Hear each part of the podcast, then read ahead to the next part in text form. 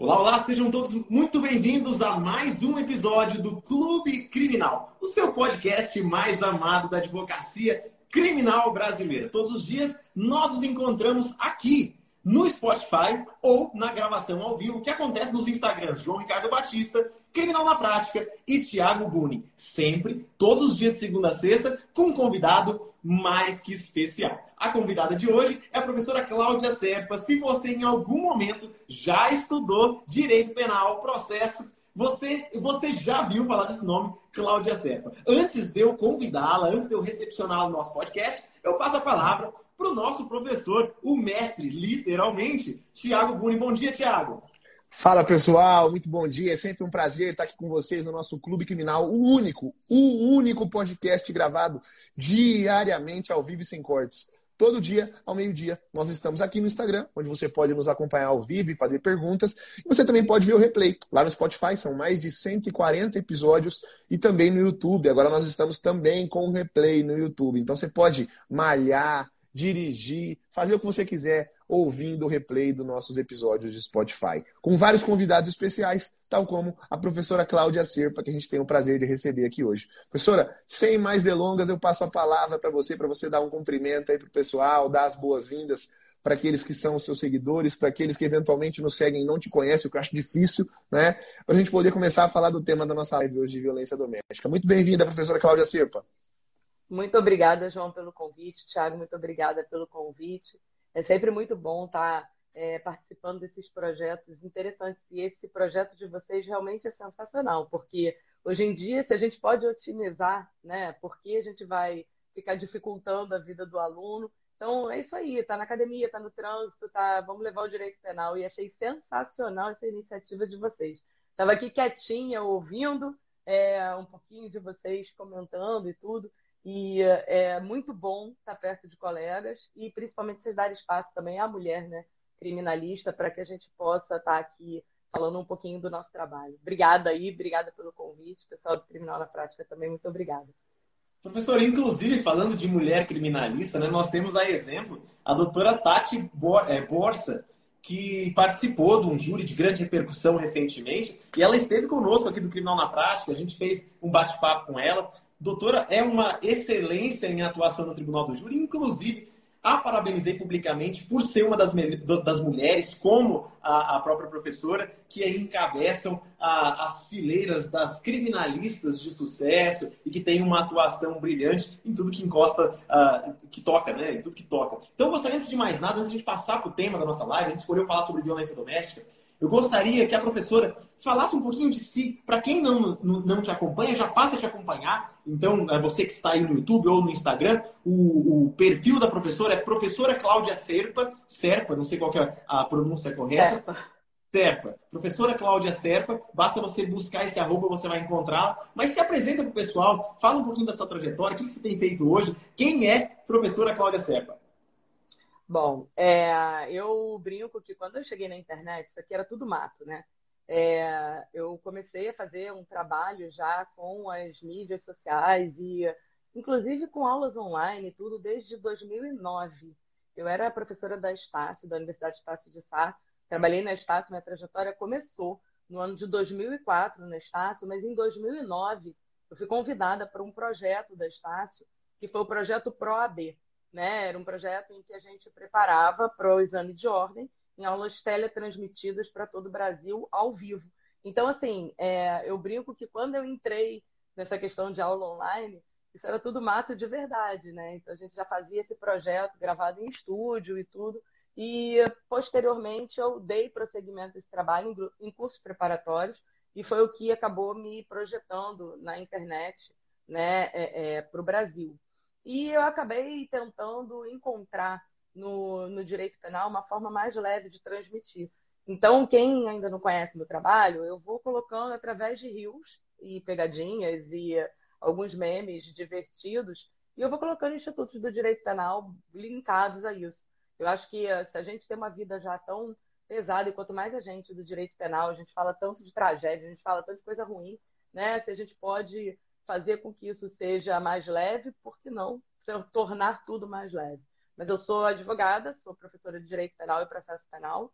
é, eu tenho mestrado e uh, minha grande paixão, de fato, é a, a sala de aula.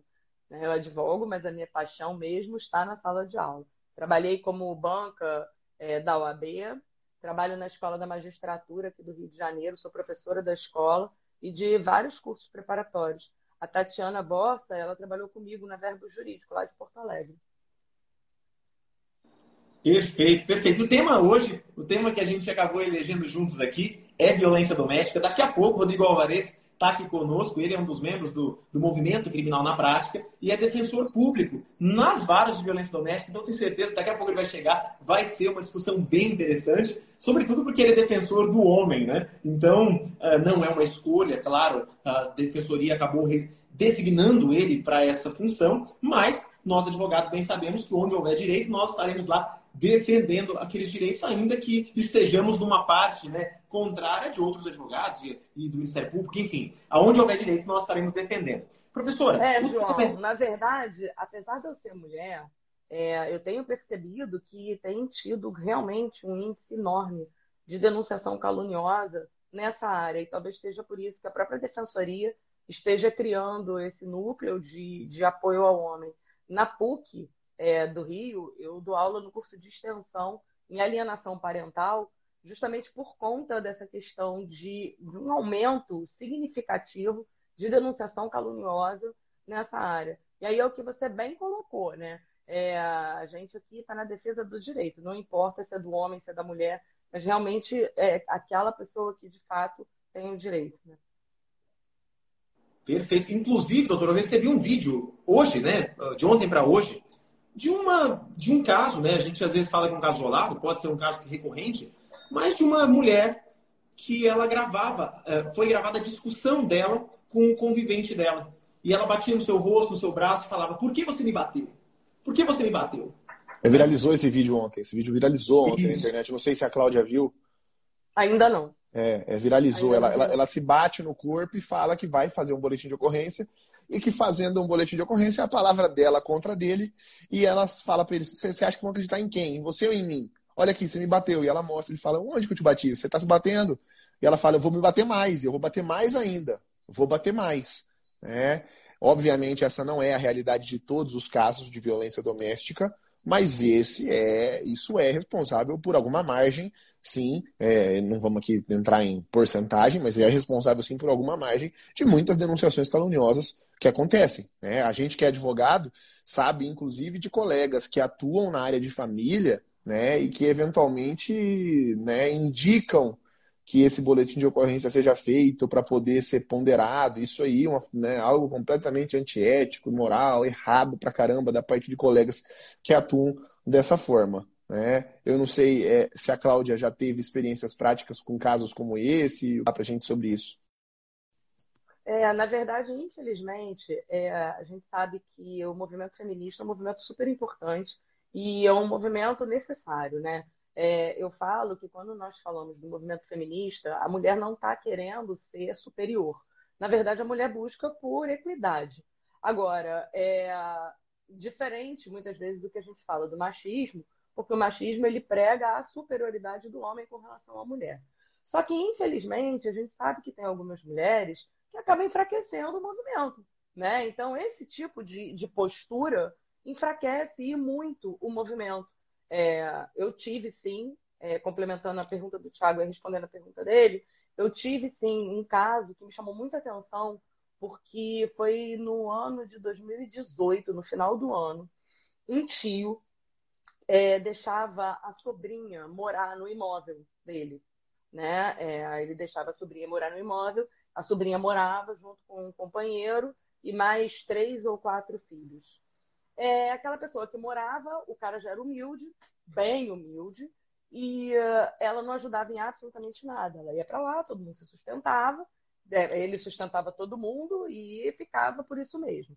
Chegou um momento que ele não conseguiu mais bancar, e aí ele avisou que ela precisava sair do imóvel, deu um prazo para que ela é, pudesse sair, e eh, ela se retirou, ela ia se retirar do imóvel. Quando o prazo estava se esgotando para ela se retirar do imóvel, ela forjou machucados no corpo. E ela entrou com pedido de medida protetiva E olha que absurdo, João. É, foi uma medida protetiva concedida, afastando o tio da casa, tá? Então ela estava afastando, ela conseguiu afastar o tio do próprio lar, em razão das agressões que ela alegou ter sofrido. É, o tio, ele era doente, ele tinha uma doença. Você, sem brincadeira, se você chegasse e desse um encostãozinho nele, ele já estava, já caía, já ficava cambaleando. Ele realmente ele tinha é, uma doença autoimune. Ele era uma pessoa muito frágil. Ele tomava muita, muito medicamento e tudo. E simplesmente ele da noite para o dia não pôde mais ficar em casa. E aquilo dali me tocou muito porque foi num momento em que muito eu sustentava da necessidade da gente defender a mulher, sabe? E quando isso aconteceu, eu parei e eu falei assim, não, peraí, é, não pode ser assim. Tudo na vida são três lados, né? E é muito importante que a gente escute o outro lado.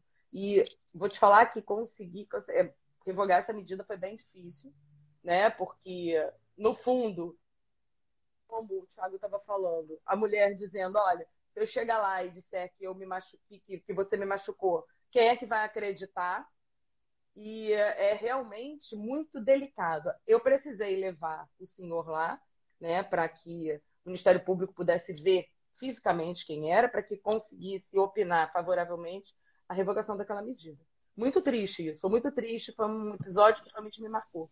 Eu olhava a moça, uma moça saudável, uma moça forte, e que ela não tinha nenhuma condição de ser vítima de uma agressão daquele cara. E como não foi.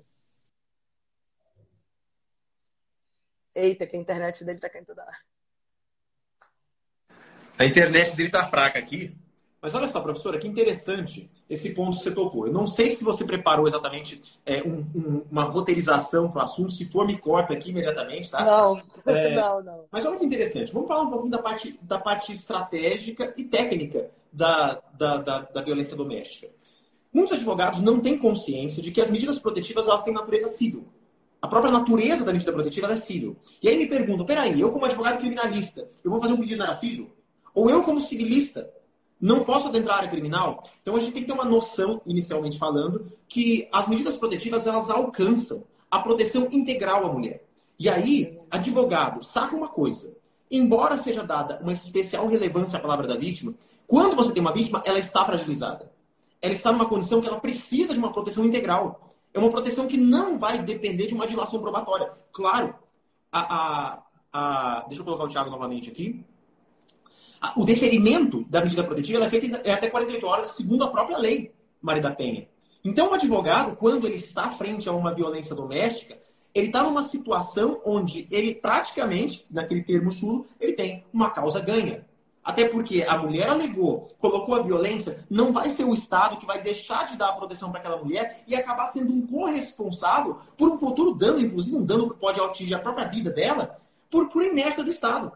Então, no final das contas, a gente tem a condição de apresentar o nosso cliente, mulher vítima de violência, para o Estado requerer uma tutela que muito provavelmente eu não consigo é, imaginar hipótese de não concessão de medida imediata a partir do momento que você tem indícios sólidos apresentados ao judiciário. Não, exatamente. E o grande, o, grande complicador que a gente teve foi que ela conseguiu a concessão da medida num plantão judicial. Foi num plantão. Então, também foi, foi um complicador, porque foi época de fim de ano, foi ela não ia discutir, ela estava toda arranhada, ela estava como você bem colocou. O Estado não vai esperar para pagar para ver. Mas ela se mutilou, né? Então foi uma situação muito delicada. O Cláudia, uma das coisas que mais me intriga atualmente é, na Lei 11.340 é a alegada autonomia do crime de violação das medidas é, protetivas, né? O 24A lá. Que antes havia uma discussão se configurava crime de desobediência ou não, alguns casos entendiam que sim, outros não. É, aí foi positivado e hoje está lá. Eu, eu tenho clientes aqui no escritório que respondem, isso me intriga muito, só pelo 24A. E é, é, porque a gente sabe, né, a alegação de que elas são autônomas, o Rodrigo comenta bastante isso. É possível até que seja fixada uma medida protetiva, ainda que não exista a prática de um crime. Né? Tudo bem que hoje com o stalking, qualquer tipo de incômodo e de perseguição, hoje pode, antes não, talvez não registrava nada, ou registrava uma contravenção penal de perturbação de sossego, e por isso já decretava a, a medida protetiva, talvez vai aumentar a malha de crimes no ambiente é, doméstico por conta do stalking. Acho que o stalking vai ser uma figura recorrente. É, e a assim violência psicológica também, né? Também.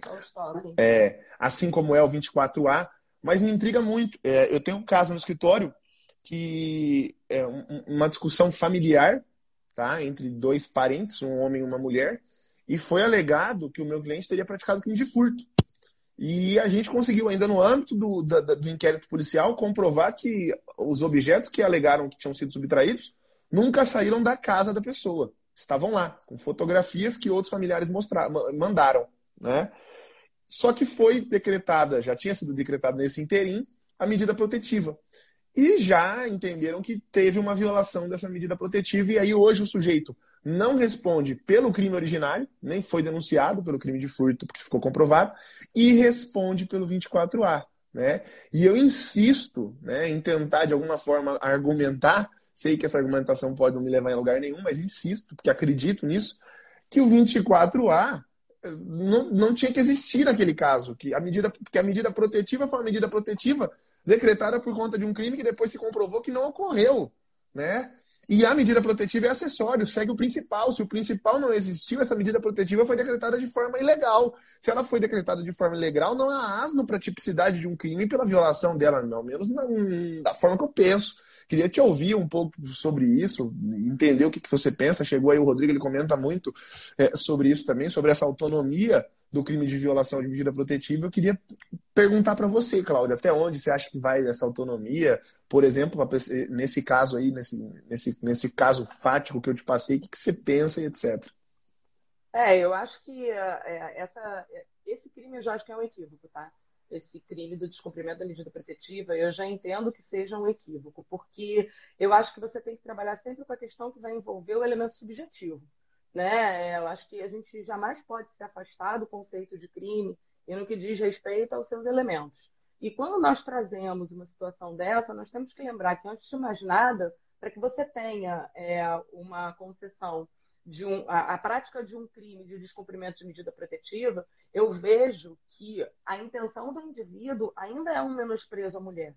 Né? Eu vejo que para que você caracterize um descumprimento de medida protetiva, não seria apenas um descumprimento de uma decisão que caracterizaria esse crime. E aí fica muito complicado, realmente, você ter esse crime atrelado à prática dele sem a medida protetiva ter sido legalmente concedida. Eu acho que, que é, é, é muito errado. Essa lei, ela está ela, ela tá virando, eu brinco que ela está virando Michael Jackson, né? Porque ela está ficando bem remendada. Então, ela tem alguns pontos, em que, e esse é um deles, né? Que é, é um ponto frágil. Eu acho que eu sempre levanto isso, essa bola nas minhas aulas, porque antes eu já entendia que era um fato atípico o descumprimento da medida protetiva. Até porque você tem que raciocinar como um crime de desobediência. E uh, o fato de você não cumprir uma decisão judicial, a gente já sabe que não acarreta automaticamente um crime de desobediência. Né? Então, eu já acho um equívoco esse 24A aí. Rodrigo, você lida muito com isso também, né? Esses casos em que é, é, a medida protetiva acaba por alegação de que ela é uma medida autônoma. Só que aí eu sempre digo, né? É, tudo bem, qual que é a natureza jurídica da medida protetiva? Uma medida cautelar. Né? Ela é uma medida cautelar. A medida protetiva ela não deixa de ser uma medida cautelar, óbvio, com um regramento diferente daquelas previstas nos 319 do CPP, mas eu entendo até que a parte principiológica das medidas cautelares lá do 282 se aplicam, até porque a gente não tem uma orientação principiológica na 11.340. Né? Então eu, eu, eu, entendo que a gente vai beber da água do 282, até, por exemplo, no, fundamento, no meu livro da, da lei anticrime, um, até uso do fundamento de que entendo que hoje em dia a medida protetiva também não pode ser decretada de ofício. Porque entendo que ela deve seguir o 282, parágrafo 3 que fala sobre todas as medidas cautelares. Ela é ela tem natureza de uma medida cautelar. Em sendo medida cautelar, é acessória. Em sendo acessória, segue o principal. Se o principal não existe, não existiu, é fato atípico, não ficou comprovado, eu tenho uma medida protetiva ali que foi decretada de forma desnecessária, de forma descabida, ilegal e etc. Né? E aí o sujeito violou? Violou, mas não era para ter sido decretada. E aí? Não tem nem o crime principal e o sujeito está respondendo, né? Não é uma, uma ampliação do direito penal hum, hum, descomedida, completamente desarrazoada, desproporcional. O que, que você pensa, Rodrigo? Cara, o que a gente vê foi assim, ó. Eu demorei muito até entender esse ponto, mas depois que eu entendi, ficou claro para mim. A medida protetiva de urgência, ela não é, ela é uma medida acessória, só que ela não depende do principal. Ela é uma coisa diferente de tudo que todo mundo já viu dentro da legislação. Porque ela pode ser concedida, inclusive em casos que não são criminais, que não tem uma, uma, um ilícito penal. Vamos dar um exemplo. Olha, o réu pegou o cartão da vítima e gastou aquele cartão, não sei, ou então tirou dinheiro de uma conta bancária. A princípio, vai ser difícil a gente enxergar um, um crime, não sei, uma apropriação, mas vai ser difícil ali enxergar um crime em si. Mas vamos falar de uma violência Rodrigo, financeira. Para galera é, é só para dar um gancho aqui, às vezes não é apropriação porque eles já estão num patrimônio que é incomum, né? Não tem que se falar de apropriação num patrimônio onde eles estariam em comum ali, né? Não teve nem divórcio ainda, os dois são em comunhão parcial de bens, então se ele gasta um cartão ali, é um risco de perigo, né? E não tem crime algum na situação que você... A gente ainda tem uma incoerência, né? Vamos combinar, porque a gente tem a escusa lá do 181 que ela vai excluir o crime, não o crime, mas ela vai isentar de pena aquele que venha cometer o crime na constância da sociedade conjugal ou contra é, ascendente e descendente. E aí você tem uma situação de violência patrimonial. Aplica escusa, não aplica escusa. Ainda é muito esquisito isso também, né? Exato. E aí você vai ter uma medida protetiva de urgência. E antigamente, essa tese de, do crime de desobediência, a gente conseguiu que ela fosse é, tem um cuco aí. Não sei de quem que é o cuco. É a minha casa, da minha casa. Bom, então a gente conseguia derrubar né, esse crime de desobediência, porque o raciocínio era esse: olha, não pode, porque é descumprimento de uma decisão. O que vai acarretar isso é a decretação da prisão preventiva do réu ali, caso ele esteja descumprindo uma medida protetiva de urgência, porque foi um dos requisitos. Porém, por conta de uma política criminal, entendeu o legislador colocar um crime novo, que é um crime de, olha, descumprimento. E aí, o que o Thiago falou ali faz muita pertinência. Eu tive dois casos, um agora que eu acabei de sair aqui da custódia, e um na quinta-feira, que foram exatamente assim. O da quinta, o cara passou com um carro, essa era a alegação da vítima. Ele passou com um carro na frente da residência dela. E só, não fez mais nada. A conduta que ela fala dele é essa. E aí ele, na audiência, explicou que, olha, ela já tem mais de 10 processos contra mim, a partir do momento que eu arrumei uma nova esposa, ela me persegue. Ele colocou essa cena. E claro que aí, nesse momento, fica aquela história de, poxa, Será que está tendo abuso de um direito ou não? Porque mesmo que ele passasse ali na frente da residência, ele não poderia, mas a conduta dele não representou quase nada. Então ficou essa dúvida, mas no final ele acabou sendo absolvido por falta de provas. A versão dela nessa audiência não foi tão coerente. Parece mesmo que ela faz processo atrás de processo para prejudicar esse, esse rapaz. E ele realmente tem mais de 10, 12, é... e tudo depois que ele está junto com essa nova esposa dele. E o de agora, que aconteceu que também foi interessante, é, ela foi até a casa dele. E ele chamou os policiais e ele acabou sendo preso. E aí ele estava no flagrante aqui e a história é essa. Porém, ela está lesionada, ele também está lesionado, os dois estão lesionados, então tem uma lesão ali. Até explicar para entender o que aconteceu, mas o próprio delegado, isso que eu achei interessante, constou no boletim de ocorrência que não iria autuar pelo crime do 24A, porque foi ela quem procurou ele, foi ela quem foi até a casa dele. Por mais que eles tenham contracenado em algum momento ali, ela adotou um posicionamento contrário, né?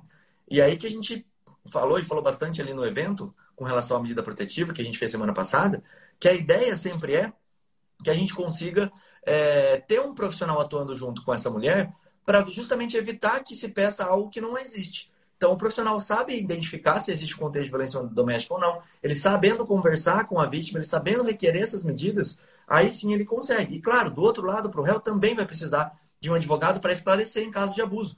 Então eu vejo muito mais assim, a Lei Maria da Penha trazendo uma necessidade do profissional presente sempre, né? Nesses casos, porque vai acontecer casos em que vai ter abuso, e vai acontecer casos que não é um abuso e que você precisa proteger a vítima. Então você vai ter para os dois lados, né? É a minha visão aqui. É, eu enxergo o seguinte, Rodrigo, que eu acho que o que acontece é que o advogado que atua na área de violência doméstica, principalmente, ele tem que estar preparado a exercer a escuta ativa né? E ele tem que conseguir filtrar muita coisa, porque você está lidando muito com, vamos dizer assim, aquele sentimento de vingança do ser humano, que é o que você acabou de falar. é, a mulher ela resolveu se revoltar contra o ex depois que ele arranjou uma outra mulher. Então, é, é um sentimento de que ninguém gosta de ser trocado, é o um sentimento de vingança que muitos têm. E o advogado, ele antes de tomar qualquer providência, eu, eu entendo que ele tem que exercer escutativa, ele tem que filtrar, ele tem que conseguir que aquele cliente coloque para fora para conseguir entender se de fato ou não aquilo dali merece uma busca numa delegacia para uma medida protetiva ou não. Né? É, é importante que isso seja feito. Já aconteceu de muitas mulheres virem me procurar, eu conversar, eu escutar, eu falar, olha, isso não é caso. Isso, desculpa, mas eu, como profissional, não vou fazer, porque eu não enxergo que aqui você tenha uma situação que venha caracterizar uma violência doméstica. É bem comum e mais comum quando envolve o filho, né? Quando você tem uma situação que envolve uma criança em que começa a disputar o amor da criança. E isso também é, é, é, é, vem acontecendo com constância, e você acaba vendo muitas vezes as situações em que você enxerga que ali você tem aquele sentimento que está ali de vingança mesmo. É, teve uma vez que veio até mim um caso em que alegava-se que a criança tinha sido agredida pelo pai e o pai alegando, olha, ela estava brincando no sofá, ele estava pulando no sofá e eu precisei segurar porque ele ia cair. E eu sou uma pessoa que eu fico com manchas roxas muito fácil. Eu, dá para ver a cor da pessoa aqui. E eu fico com muita mancha roxa, com muita facilidade. E o garoto chegou em casa roxo. E a criança narrou o que tinha acontecido, narrou que o pai tinha segurado com força o braço dele, porque ele estava pulando no sofá. A empregada que trabalhava na casa narrou isso e a mulher estava dizendo que a criança tinha sido, sido vítima de violência. Então, eu precisei fazer um, vários atendimentos com ela para que ela pudesse, então, se conscientizar que aquilo dali não era caso de violência contra aquela criança. E não seria caso de violência doméstica. Mas o que, que aconteceu? O camarada tinha arranjado uma outra pessoa, ela estava revoltada com isso, e, portanto, a gente acaba percebendo que é, você tem que saber lidar com o ser humano em si. Né? é, também muito delicado. Eu brinco que a gente que atua nessa área, a gente tem também que ser muito psicólogo, né? Exato. Por exemplo, quando o réu chega lá no meu gabinete, é, ele está sendo acusado de um crime de violência doméstica. Tem dois personagens, assim, vamos dizer. Aquele réu que não enxergou que o que ele fez é uma, uma agressão de violência doméstica, isso é muito comum. Então, para ele é natural que aquilo aconteça, para ele é uma atitude que não se enquadra, e eu tenho que explicar para ele que aquilo se enquadra, e tenho que mostrar qual é a atitude dele ali. E tem aquela outra pessoa que está revoltada porque ele não fez nada e ele está sendo enquadrado ali na Lei Maria da Penha. E vai ser igual para os dois. Para esses dois perfis, a Lei Maria da Penha vai ter o mesmo peso e a mesma força. E a primeira orientação para eles é aquilo que você falou, tem que ser psicólogo. A primeira orientação é não contracena, se afasta. Vocês têm um horário para buscar o seu filho? Não vá com a sua atual buscar ele. É, é um direito seu ir? É. Só que se você for, você vai contracenar. Se você contracenar com ela, vai dar mais problema. A gente vai ter mais processos para resolver. E, e eu explico para ele, pode ter certeza que se ela for fazer uma denúncia contra você, a denúncia dela vai ser apurada e vai chegar até o final do processo. Porque a Lei Maria da Penha tirou todos os mecanismos que o processo parava, não para mais. Então, se hoje ela vai lá e fala que foi você quem agrediu, que foi você quem fez, a gente vai ter um problema para enfrentar. É, e muitas vezes o réu chega querendo fazer um processo de denunciação caluniosa contra a mulher. Olha, eu quero entrar com processo contra ela. E aí que vem a, a atuação estratégica, né? De falar para ele, ó, calma, não é hora agora. Você tá em vias de, de entrar com, de responder um processo. Vamos primeiro acalmar os fatos, deixar o tempo passar, porque aí a gente entende se dá para a gente fazer isso ou não. No calor dos fatos, e foi até alguém que falou isso aqui, ó. Peguei um comentário que foi bem interessante. Deixa eu ver se eu acho aqui, ó. Sábado peguei um caso de violência doméstica, porém um agressor que estava machucado. A vítima que iniciou a briga é, mas não pediu medida protetiva. Hoje cedo ela foi na delegacia requerer a medida protetiva. Pode isso?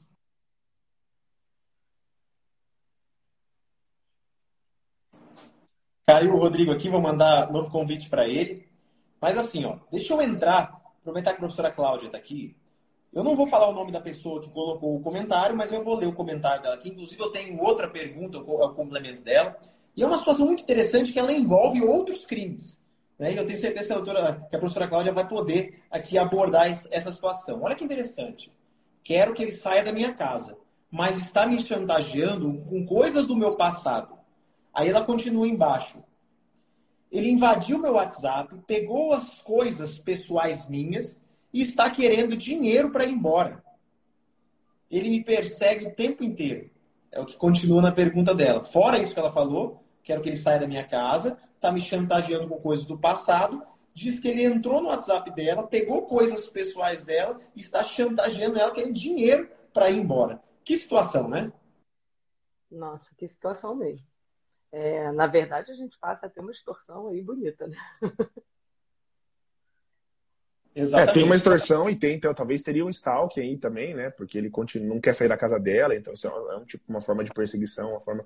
Rodrigo, retoma Sim. a sua pergunta. Você estava e se ele invadiu caso... o dispositivo, é. né? A gente ainda tem a violação. Também ainda tem a violação. Ainda tem, é. Eu não sei se você conseguiu ouvir aqui, Ouvi. mas uma das perguntas, você viu a situação, né? Uhum. As pessoas é que... stalking, extorsão, Sim. Maria da Penha. A gente sabe que medida protetiva tutela esse tipo de situação. E aí, o advogado, frente a essa situação, o que fazer? Show. É que eu fui rolar aqui para cima, só explicando para vocês, e agora o meu Instagram atualizou. Então, quando você rola o comentário para cima, dependendo de onde você encosta, ele vai para próxima, pro próximo stories aqui. Mas enfim, vamos lá. É... Deixa eu, vou responder esse, depois eu volto no outro. Nesse caso, é aquele caso em que o advogado pode fazer uma atuação estratégica muito interessante pela vítima, né? Aí, e aí, eu sempre falo isso, tá? Eu não, eu não me importo de estar posicionado. Eu nunca gostei de ser juiz porque eu não gosto de decidir, eu gosto de me posicionar. É. Então, para mim, não importa. Se você falar, oh, Rodrigo, você está atuando pela vítima nesse caso, para mim, ok, tudo bem, vamos lá. Você está atuando pelo réu, tudo bem, ok, vamos lá. Pela vítima, pela história que ela conta aqui, teria vários delitos que você poderia olhar se compensa ou não entrar com um procedimento criminal. É, até conversando com a própria vítima, né? Ó, será que é uma boa estratégia? E eu vejo muita violência doméstica como esse atendimento de você sentar e desenhar uma estratégia com a, com a vítima. De falar para ela, olha, o caminho a percorrer é esse. Você sabe que daqui a um tempo vai mudar as emoções. Talvez vocês continuem separados, talvez não. E aí a gente tem que ter uma estratégia para que isso aconteça também. E você tem que explicar, olha, quando a gente começa o procedimento criminal, ele vai até o final. É isso que você quer mesmo agora? É. Então, beleza.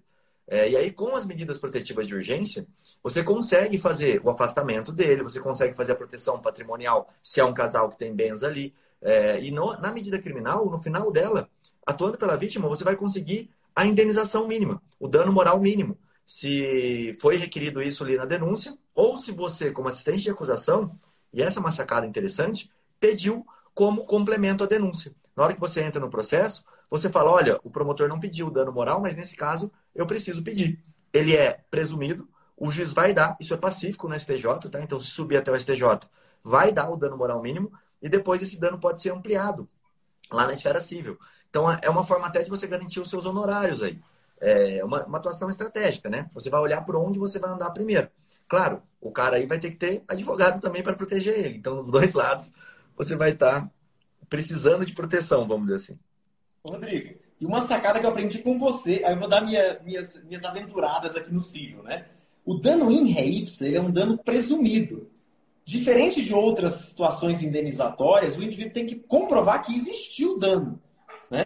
Então, o, o, o, dano ele vem de um ato ilícito. O ato ilícito ele tem que ter nexo de causalidade, tem uma série de requisitos para que se comprove o ato ilícito. Esse ato ilícito comprovado tem que ter um nexo causal, e a partir do nexo causal tem que ter um prejuízo. Então, comprovadas essas três coisas, aí sim a gente teria um dano passível de indenização. Agora, se há violência doméstica, comprovada a violência doméstica, lembrando, o pessoal se perde nisso. A violência doméstica ela não só se dá em casos de agressão física. Existem outros tipos de violência doméstica. Eu gostaria que a professora e o Rodrigo falassem para a gente aqui os tipos de, de violência doméstica. Ou seja, existiu a violência doméstica, houve uma condenação à violência doméstica, mas não só uma violência doméstica patrimonial que, que o agressor encostou um dedo na vítima. Então, existiu a violência doméstica, há um dever indenizatório presumido, dano em ré ipsa. E a partir do momento que a gente tem esse dever indenizatório, se houve, por parte da acusação, seja assistente, você advogado, assistindo a vítima, ou seja, o, o promotor, você, advogado, pediu isso no processo, houve um contraditório disso, vai lá para a esfera civil e tenta majoração. Então, uma sacada muito brilhante e de, de ordem prática para você, advogado, desembolar isso.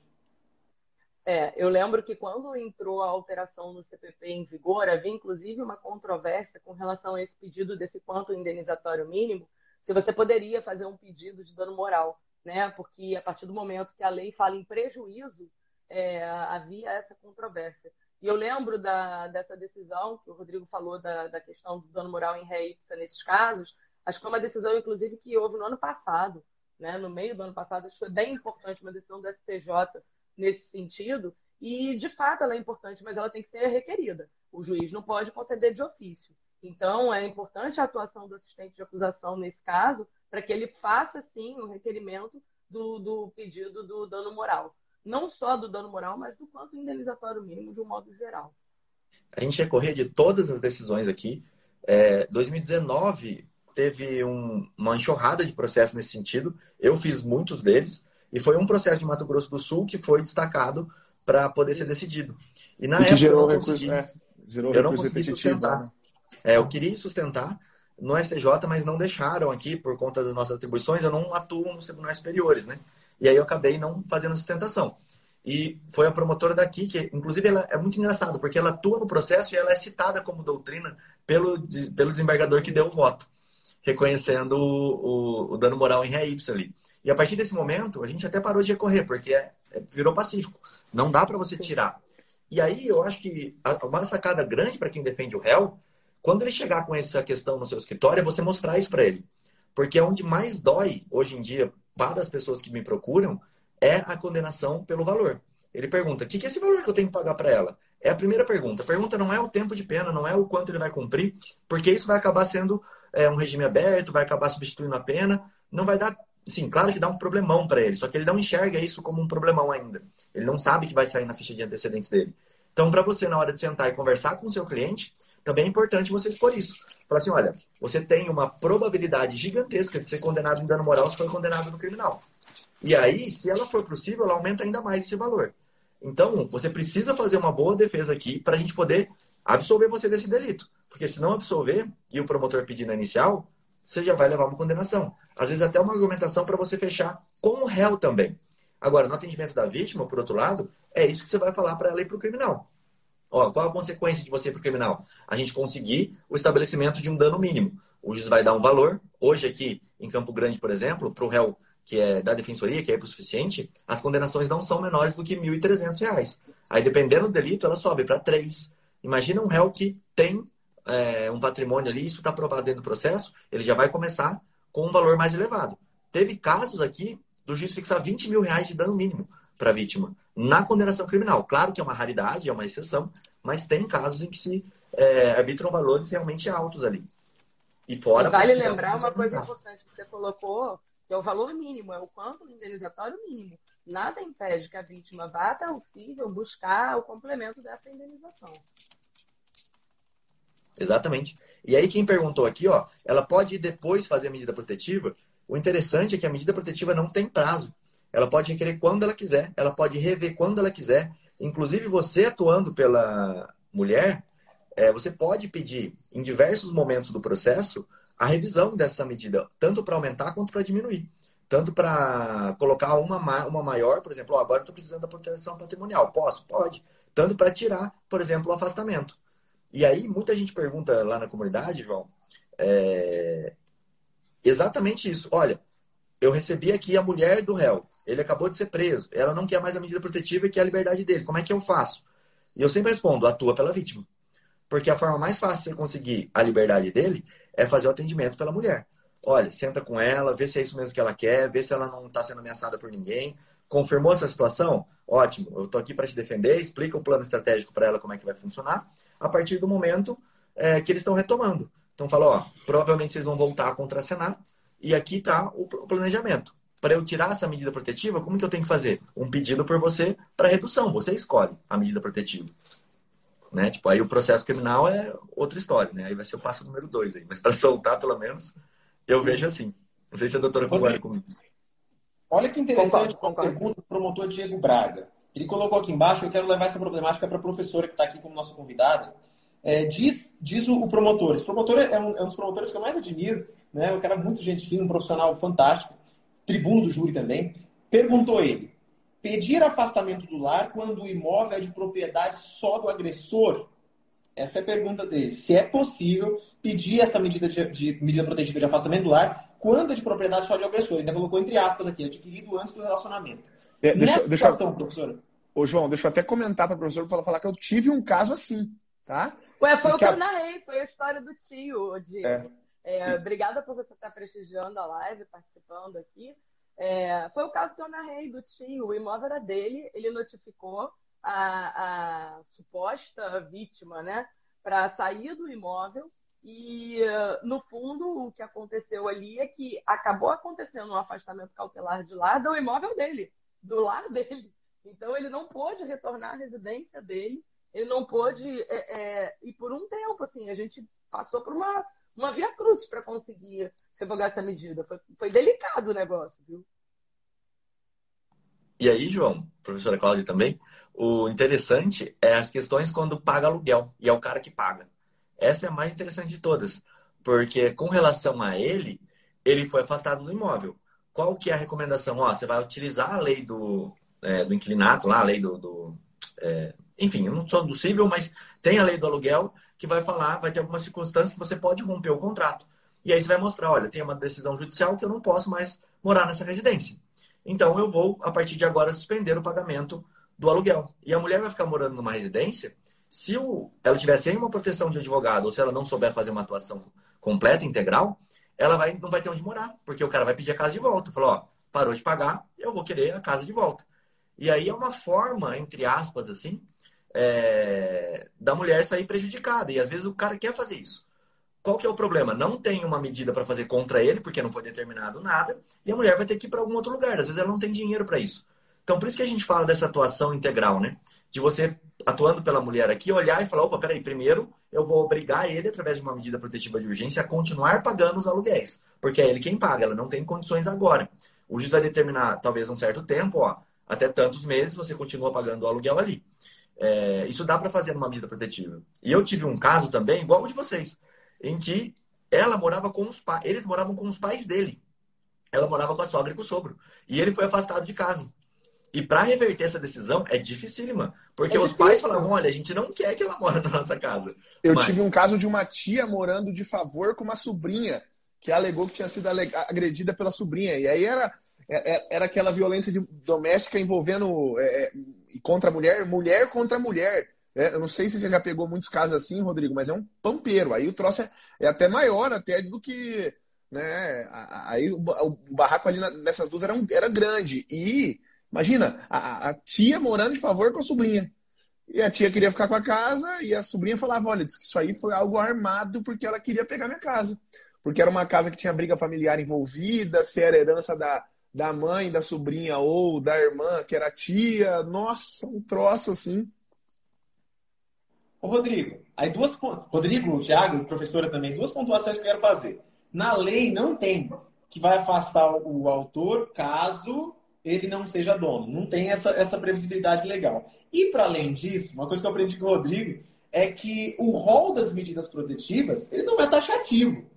Né? Tem uma disposição, fala pra gente, que você vai saber melhor, Rodrigo. Ele tem uma disposição que você pode fazer outros pedidos que não sejam um rol, é um rol exemplificativo, né? Você pode pedir, pedir, você pode pedir tudo. Exato. Tem uma. Eu até ia abrir aqui, mas não deu tempo, você me passou a palavra antes. Tem uma parte que ele fala entre outras. Né? Claro, a gente sempre fala isso. Se você está pela vítima, tem que ter pertinência. Se você está pelo réu, tem que ter pertinência da mesma forma. Então, essa é uma das saídas. E até teve uma pergunta aqui que foi: e se for uma denúncia caluniosa da parte dela, ele é obrigado ainda a pagar? Ele é obrigado a pagar ainda assim, e você vai ter que demonstrar isso. Eu já tive casos em que o réu foi afastado da casa e a loja dele ficava na casa. E era a profissão dele. Ah, e ele foi afastado, ele não podia trabalhar. E para reverter essa decisão, como é que vai fazer? O advogado vai ter que ir lá com o juiz, vai ter que demonstrar, ó, vai quebrar a empresa, ela não vai saber administrar essa empresa é porque ela nunca administrou, não é porque ela não tem capacidade, é porque ela nunca administrou. Se falar que não tem a capacidade, você vai piorar a situação. Então você tem que chegar, olha, ela não é acostumada a administrar, ela nunca administrou, ela não é parte, ela está fazendo venda, mas eu, é, que sou o proprietário daquela loja, essa loja não é em comum, é o meu trabalho. E aí, o interessante é você sempre tentar uma conciliação. Apesar da Lei Maria da Penha falar que não pode, você mostrar para o juiz que, olha, eu pago um aluguel para ela durante um ano, durante seis meses, em um apartamento, em tal local, já vi o local, o local está aqui, eu alugo se o juiz determinar que ela vá para esse local. É um local novo, mobiliado, está tudo certinho, eu consigo tirá-la dali, mas eu preservo a minha empresa. Porque senão eu vou quebrar. E se eu quebrar, não tenho mais dinheiro para pagar ela. Então, assim, sempre vai ter que achar a pertinência dessa medida. Pode ter outras? Pode. Mas a pertinência é muito importante. Essa palavra sempre tem que estar na cabeça. Quando você olhar e falar assim, peraí, qual é a pertinência dela ficar também com a loja? Qual é a pertinência de pagar um aluguel? Ela não ter condição de sustentar. Então vai ter que mostrar essas circunstâncias. Perfeito. Eu quero fazer uma provocação para o professor agora, é o seguinte. A gente está falando de uma das medidas protetivas, que é o afastamento do lar, e as, os seus desdobramentos e possíveis é, atuações estratégicas do advogado. Professora, cita outra medida protetiva que você utiliza na sua vida profissional, que você queira abordar. É, e aí vamos entrar, eu achei muito legal essa discussão, a gente falar sobre a própria medida protetiva e os seus desdobramentos práticos, né? Fala uma medida protetiva que você acha que é interessante, que tem aplicabilidade de, defesa para a mulher e que tem esses desdobramentos para a gente começar a discutir ela. Tenho certeza que vai ser uma discussão muito interessante. É, na verdade, o afastamento cautelar de lá todo mundo fala por conta justamente de ser algo mais, mais comum. É, o que eu enxergo é que quando você tem a restrição, suspensão de visita a dependentes menores, eu acho que isso é muito delicado, principalmente para viabilizar esse tipo de, de, de medida, né? Porque muitas vezes acontece de você não conseguir demonstrar muito bem a situação na qual o menor se encontra, é, você tem uma, uma violência praticada contra o menor, só que muitas vezes você, e, eu gosto muito de trabalhar no âmbito da denunciação caluniosa, você teve uma situação de denunciação caluniosa e um afastamento do menor tá, do seu genitor. Eu acho que isso acaba sendo uma medida interessante, é do 22, né? Está lá no 22, dentre outras medidas, essa restrição e suspensão das visitas dos menores. Ela é muito interessante mesmo. É... E olha só como é engraçado, né? Porque a lei Maria da Penha, ela não é crime nem civil. Ela mexe no âmbito dos dois lados. Ela é então, híbrida, você... né? Você tem que saber, porque quando dá uma medida protetiva, por exemplo, é, de afastamento do réu dos filhos, ou de afastamento dela, e às vezes o juiz coloca assim, afastar-se da vítima e de seus familiares. E não coloca excluindo os filhos do casal. O cara está afastado dos filhos também. A princípio, ele não pode ver os filhos. E se ele vê a quebra, ele vai levar uma, um crime, que às vezes é pior do que a situação toda. Que, que você tem que fazer aí? Pedindo a medida protetiva, o juiz vai falar: meu amigo, agora não é comigo, eu já decretei a medida protetiva de urgência, você que vai lá na área de família. E aí você vai fazer o quê? Você vai ter que saber atuar na área de família para poder ir lá e fazer uma ação de regulamentação de visitas, para poder ter um, uma decisão de um outro juízo para falar, olha, então vamos fazer o seguinte, quem é que vai entregar, você precisa se preocupar com isso, como é que ele vai chegar próximo para ver essas crianças, porque se tem uma medida contra ela, se ele chegar próximo vai dar problema mesmo que o juiz determine lá no, no, na regulamentação, né? Tipo, é uma área muito conjunta.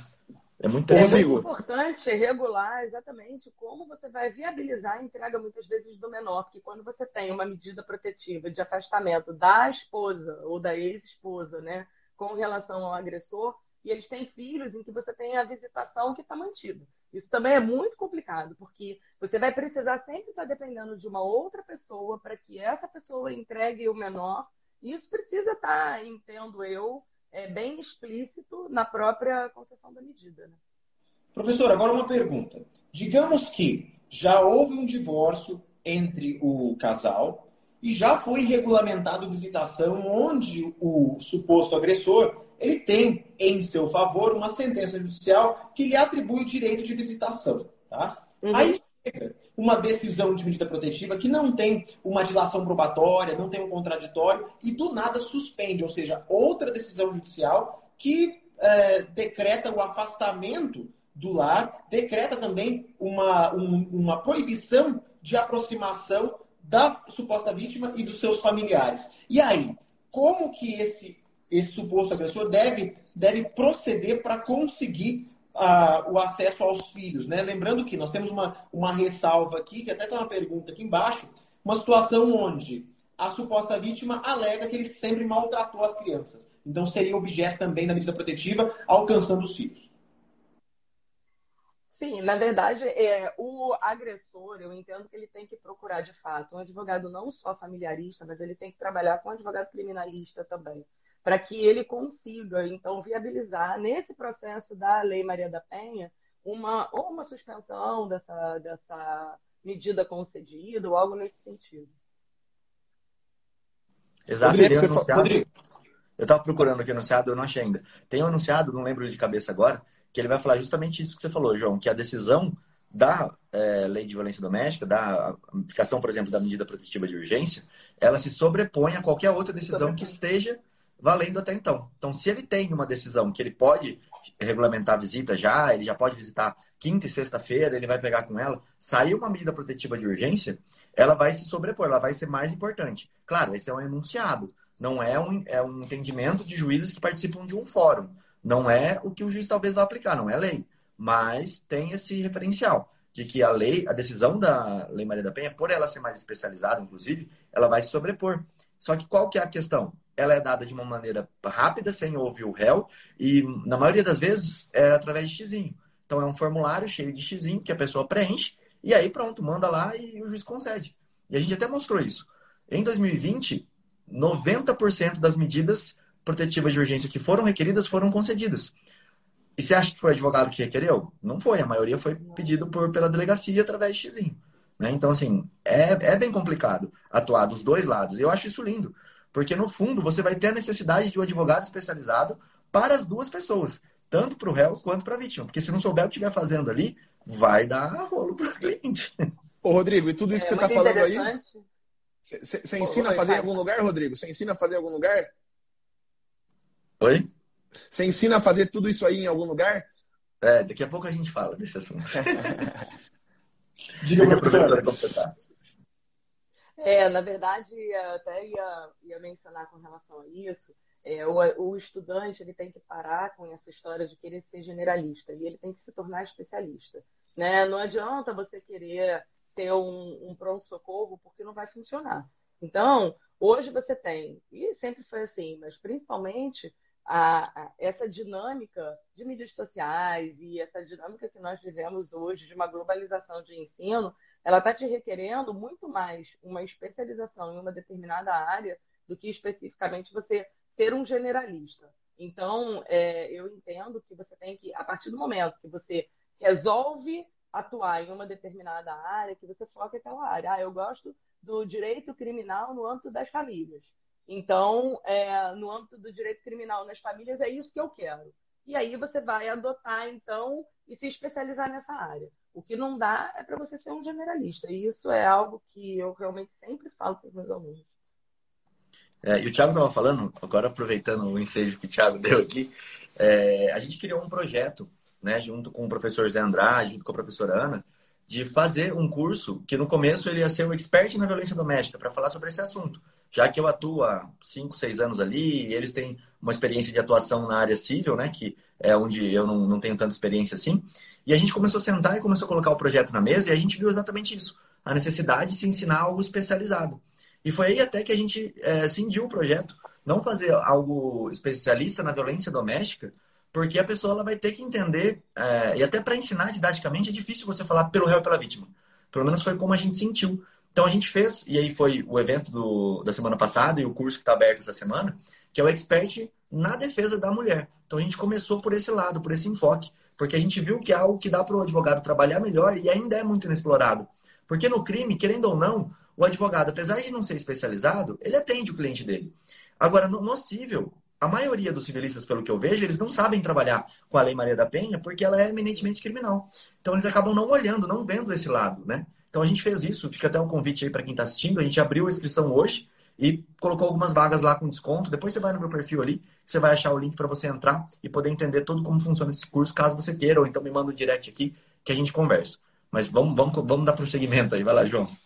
Ô, Rodrigo, inclusive esse ponto que você tocou é interessante, né? O, o, civilista não atua no criminal e o criminalista acha que Lei Maria da Penha só quando tem agressão física. Então fica todo mundo perdido sem fazer o que a professora falou, que é se especializar. Achei isso, assim, é, a Maria da Penha é uma lei e um mundo de atuação à parte. É outro nível de atuação. É, porque é o que nós estamos falando aqui. Na verdade, a gente já abordou com relação aos direitos da própria vítima, mas também quanto ao agressor. E situações que o agressor, no fundo, ele acaba sendo vítima também. E é, é um olhar que é importante ser, ser chamado a atenção. E aí eu acho que tem um detalhe ainda que é bem interessante dessa atuação específica, que é a necessidade, eu estava conversando isso inclusive com a Defensoria Pública esses dias, da investigação defensiva. Ela, ela vai estar muito presente nos casos de violência doméstica, porque o casal ele não para de contracenar. Então, assim, é um delito que é diferente dos outros e ele vai continuar acontecendo. É natural que tenham vários e vários é, outros episódios durante ali aquele convívio. Então, por exemplo, olha, ela está me mandando mensagem, olha, ela está mandando mensagem falando que ela vai acabar com a minha vida e, e, que vai simular uma agressão. Então, a gente pega muito caso de réu que chega falando isso. E aí, olha como é importante a atuação do advogado desde o princípio e uma orientação muito boa para os dois, tá? Porque, olha, ele voltou a me procurar, no caso da mulher. Ele continuou me mandando mensagem, eles cumpriam uma medida protetiva. Você vai gerando um leque de processos é, a partir de um simples fato. E aí, a importância do advogado tá em conseguir constituir a prova de maneira bem feita.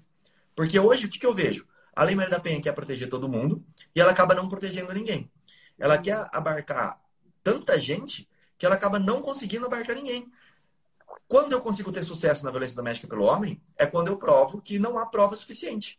Na verdade, quando não é que eu provo isso, né? Na hora que eu demonstro que não tem prova suficiente. Essa é a minha melhor defesa. Em todo procedimento que eu atuo, a primeira coisa que eu olho é como eu vou demonstrar que não tem prova suficiente? Porque eu estou falando de uma lei protetiva. Se o Estado fizesse uma prova robusta, se aquela mulher tivesse uma assistência de acusação provando e ajudando o Estado, que foi até a pergunta que o João deixou aqui embaixo, pelo menos ela ficou travada aqui para mim, como proceder quando a ação é incondicionada? É, é, dessa forma, é fazendo a prova do processo, é, é trazendo elementos para os autos que o Ministério Público não vai conseguir trazer.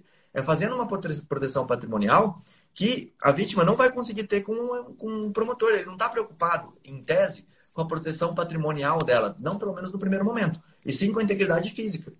E aí você vai ter, inclusive, a Lei Maria da Penha permitindo que o advogado entre no processo sem requerer para o Ministério Público. Claro que essa não é a tese do Ministério Público, mas é a tese aceita. Você não precisa requerer uma habilitação como assistente de acusação. A mulher pode ter, desde o inquérito, um acompanhamento. E se isso fosse efetivo, se os advogados atuassem pelas mulheres, o meu trabalho pelo réu seria muito dificultado. Então, é. Ô, Rodrigo, e quando você está na defesa do réu, talvez essa atuação célere já na fase de investigação ainda seja mais importante no âmbito da violência doméstica familiar. Porque a gente sabe que muitas provas desaparecem, né?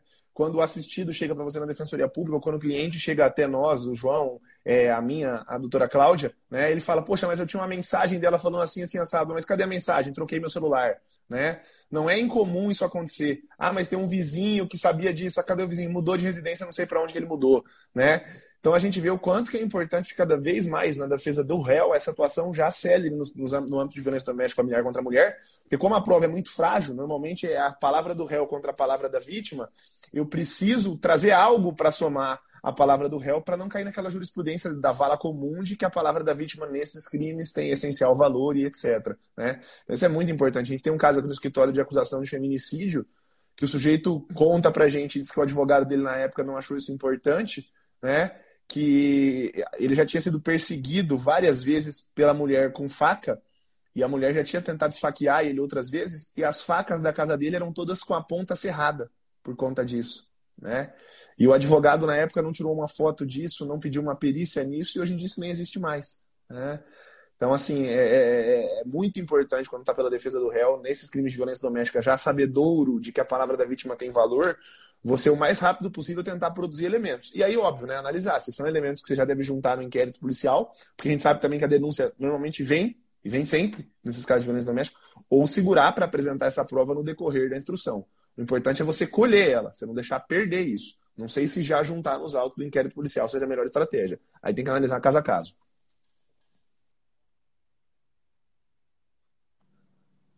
Não sei se a professora Cláudia quer complementar alguma coisa, não?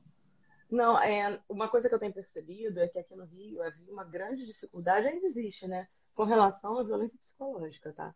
Então, assim, a gente conseguir fazer registro com relação à violência psicológica tem sido muito complicado. É, principalmente, e aí a gente faz até um, uma reclamação, é, quando você tem do outro lado atendendo o homem. Então, é, é bem delicado. Realmente, você pode ter prova no WhatsApp, você pode ter. Não consegue. E é legal a gente mencionar, inclusive, para a galera que está assistindo, que quando você leva provas no, WhatsApp, você tem que fazer, de fato, no cartório, tem que fazer tudo bonitinho, tem que, porque senão você não consegue. Né? Isso é, é extremamente importante. É, a cadeia de custódia da prova, eu acho que ela é um dos elementos mais importantes. E quando a gente fala em violência doméstica, como a gente tem essa possibilidade do contato rápido com a prova, porque por exemplo, aconteceu uma situação, o cara saiu de casa, ele vai ter que procurar um advogado, porque ele não pode voltar para casa dele. Então você vai conseguir ter a chance de pegar esse, esse fato muito no início, de produzir toda essa sequência probatória. E aí é importante você saber como, para você poder colocar os elementos certinho para convencimento do juiz. Porque imagina, se num processo criminal já é difícil a sua prova ter uma, uma validade, imagina numa lei protetiva. Vai ser duas vezes mais difícil. Então você tem que saber como fazer e quando fazer essa prova para que ela seja o mais seguro possível. Rodrigo, e antes da gente terminar, estamos chegando no finalzinho aqui. Eu quero dar uma sacada que você me ensinou e que é muito importante quando a gente diz de afastamento, distanciamento da vítima, o, o, o dever de não se aproximar da vítima. Muitas vezes, essa, essa medida protetiva de distanciamento, ela consta que o agressor não pode se aproximar da vítima e seus familiares, nem entrar em contato com eles. E eu já tive caso onde o agressor não se, o suposto pseudo-agressor, ele não se aproximou da vítima. Ele se aproximou da casa dele, que era próximo da casa da vítima, se certificando, inclusive, que a vítima não estava na casa de, dela, para que ele não entrasse no raio de, de, de, de exclusão, é assim que eles chamam aqui na monitoração, né? Então, olha que interessante. Ele chegou 300 metros perto da casa da vítima, mas não chegou 300 metros da casa dela. E quantas e quantos acusados são denunciados por violação de medida protetiva, mesmo não tendo violado a aproximação da vítima? E aí tem que dar uma olhada muito no mandado da, da medida protetiva. Se esses 300 metros, ou 100 metros, ou que seja a determinação judicial, é da vítima ou é da casa dela. Aí eu te pergunto, precisa de proteger a casa? Não é a vítima, não é a casa que pede proteção, é a vítima. Então, no final das contas, isso pode ser tese para a defesa da mulher ou tese para a defesa do homem. Basta você estar atento a isso. Inclusive, é, eu quero passar a palavra aqui para nós aqui. Por último, eu quero deixar a professora. Nós estamos aqui extrapolando nosso tempo, tá? Eu só quero agradecer a presença de todos. Tiago, falem rapidamente aí que, as suas últimas palavras e a gente passa para o professor agora. Depois a palavra. Pessoal, foi sensacional, como sempre. A gente comentou sobre vários temas aqui relacionados à violência doméstica. Talvez tenha sido né, um dos mais completos né, sobre violência doméstica que a gente fez aqui. Já fizemos outros né, clube criminais sobre violência doméstica, mas esse foi bastante completo. E agradecer a presença da professora Cláudia, passar a palavra para o Rodrigo para ele se despedir e aí ele passa para a professora Cláudia. Foi um prazer estar com você aqui hoje, professora Cláudia. Valeu, Rodrigo. Valeu, João. Show. Lembrar que quem não segue ainda, lá em cima da cabeça do João, tá? Tem uma setinha ali para você poder seguir os perfis aqui, inclusive o da professora Cláudia. Deixa eu até ver como é o Instagram dela aqui. Que eu acho que dá para clicar aqui, ó, para é poder falar. Professora Cláudia Serpa. Isso. Professora Cláudia Serpa. Serpa para quem está ouvindo o nosso replay aqui, para você poder entrar e seguir ela, tá? Pessoal, quero agradecer muito. Vocês sabem que esse é um tema assim que eu gosto muito de falar. Tem, tem horas e horas aí para falar sobre esse tema. Inclusive, a gente fez um curso que está aberto vagas para quem quiser, pode ir lá conferir. É, hoje a gente está com, com, a vaga com desconto. E, inclusive, quero agradecer a professora Cláudia por estar tá aqui, por falar desse tema. É tão importante a gente debater isso. Eu enxerguei isso muito na, na imersão que a gente fez semana passada. É, muitos profissionais não entendendo qual é a relação. Ah, mas se a mulher mentir, se a mulher não mentir, se o réu mentir, se o réu não mentir. Você tem que entender a sua função como a profissional ali que está atuando nessa área, né? Qual é o teu papel? É, se a mulher está trazendo um caso para você que não é, você afasta a aplicação. Se a mulher está trazendo um caso para você que é, você saber identificar e ir com todas as armas que você puder. E pelo homem, a mesma coisa. Se você enxergou que é um caso que não tem, que é uma mentira, você fazer todas as provas possíveis para defender. Então, obrigado aí a todo mundo. Vou passar a palavra aqui para a professora Cláudia. Bom, queria de novo agradecer é, Tiago, Rodrigo, João, muito obrigada aí pelo convite, por dar a palavra às mulheres também nesse momento, às advogadas, né? É tão difícil e eu faço parte aqui do grupo das mulheres na OAB, né? No que diz respeito ao que envolve a violência doméstica. Então, é, eu fico muito feliz por ter tido esse espaço aqui com vocês, podermos debater um debate de, de tão alto nível.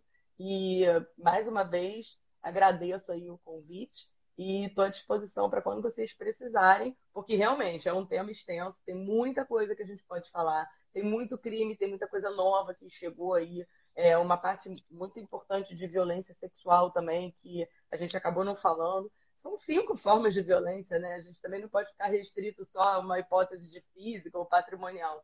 Tem muita coisa a ser dita e eu acho que a informação é a chave do negócio. Muitas vezes as mulheres são vítimas de violência e elas não têm nem ideia de que sejam vítimas de violência doméstica. Né? Perfeito, chegamos ao final de mais um Clube Criminal. Se você gostou, faça o seguinte: tira aquele print, marca a professora Cláudia Serpa, marca nós três aqui e fala qual foi a sacada mais interessante que você adquiriu, vivenciou, experimentou aqui nesse nosso encontro. E te convido a você ir lá no Spotify e ouvir todos os episódios anteriores, sempre com convidado de excelência, como a professora Cláudia Serpa. Reitero o convite, quase que uma intimação, uma obrigatoriedade de você seguir a professora, clica nessa setinha aqui e sigam a professora Cláudia Serpa. Professora, muito obrigado pela sua presença. O encontro contigo foi sensacional. Já lhe acompanhava há bastante tempo pelas aulas que eu já assisti de você. Passei a te acompanhar no Instagram. Quero que a galera acompanhe também. E não vai ser a última vez que verão Cláudia Serpa, Serpa aqui no nosso Clube Criminal. Muito obrigado pela presença sua, professora, e a presença de todos vocês que estiveram ao vivo na gravação e você que está aqui no replay no Spotify. Forte abraço e até amanhã em mais um Clube Criminal. Valeu, pessoal. Tchau, tchau. Tchau, obrigada.